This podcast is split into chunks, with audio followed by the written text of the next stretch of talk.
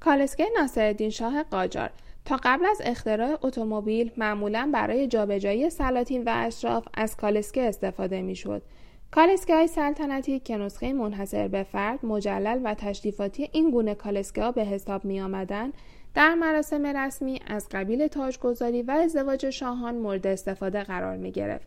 کالسکه های سلطنتی به عنوان نماد شکوه و عظمت شاهان بعد از اختراع اتومبیل همچنان در مراسم تشریفاتی به کار گرفته می‌شد.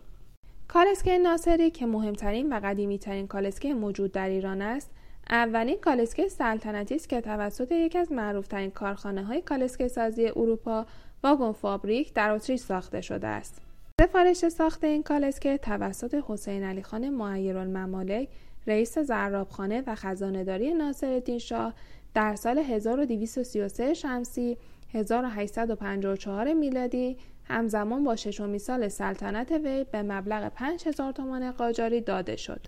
کالسکه ناصری با ظرفیت چهار نفر به رنگ لاکی و با تزئینات زرشکی ساخته شده است.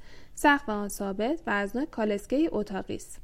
اتاق آن به وسیله تصمه ها و فنرهای بر روی چارچوب اصلی قرار داده شده تا حالت شناور و بسیار نرمی پیدا کند به نحوی که سرنشین داخل آن در نهایت آرامش بوده و ناهمواری های مسیر را احساس نکند.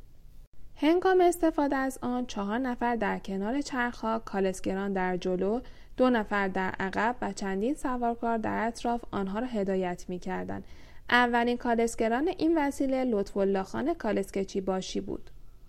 آخرین باری که ناصرالدین شاه از این کالسکه استفاده کرد روز ترور وی در حرم حضرت عبدالعظیم در سال 1275 شمسی 1896 میلادی بود. کالسکه ناصری بعد از درگذشت ناصرالدین شاه در مراسم رسمی سلطنتی همچنان مورد استفاده قرار می گرفت. با انقراض سلسله قاجار رضاخان و محمد رضا پهلوی پس از تغییر رنگ کالسکه به مشکی با تزئینات طلایی از آن در مراسم تاجگذاری جشنهای 2500 ساله و استقبال از ملکه انگلستان و فردریک نهم پادشاه دانمارک استفاده می کردن.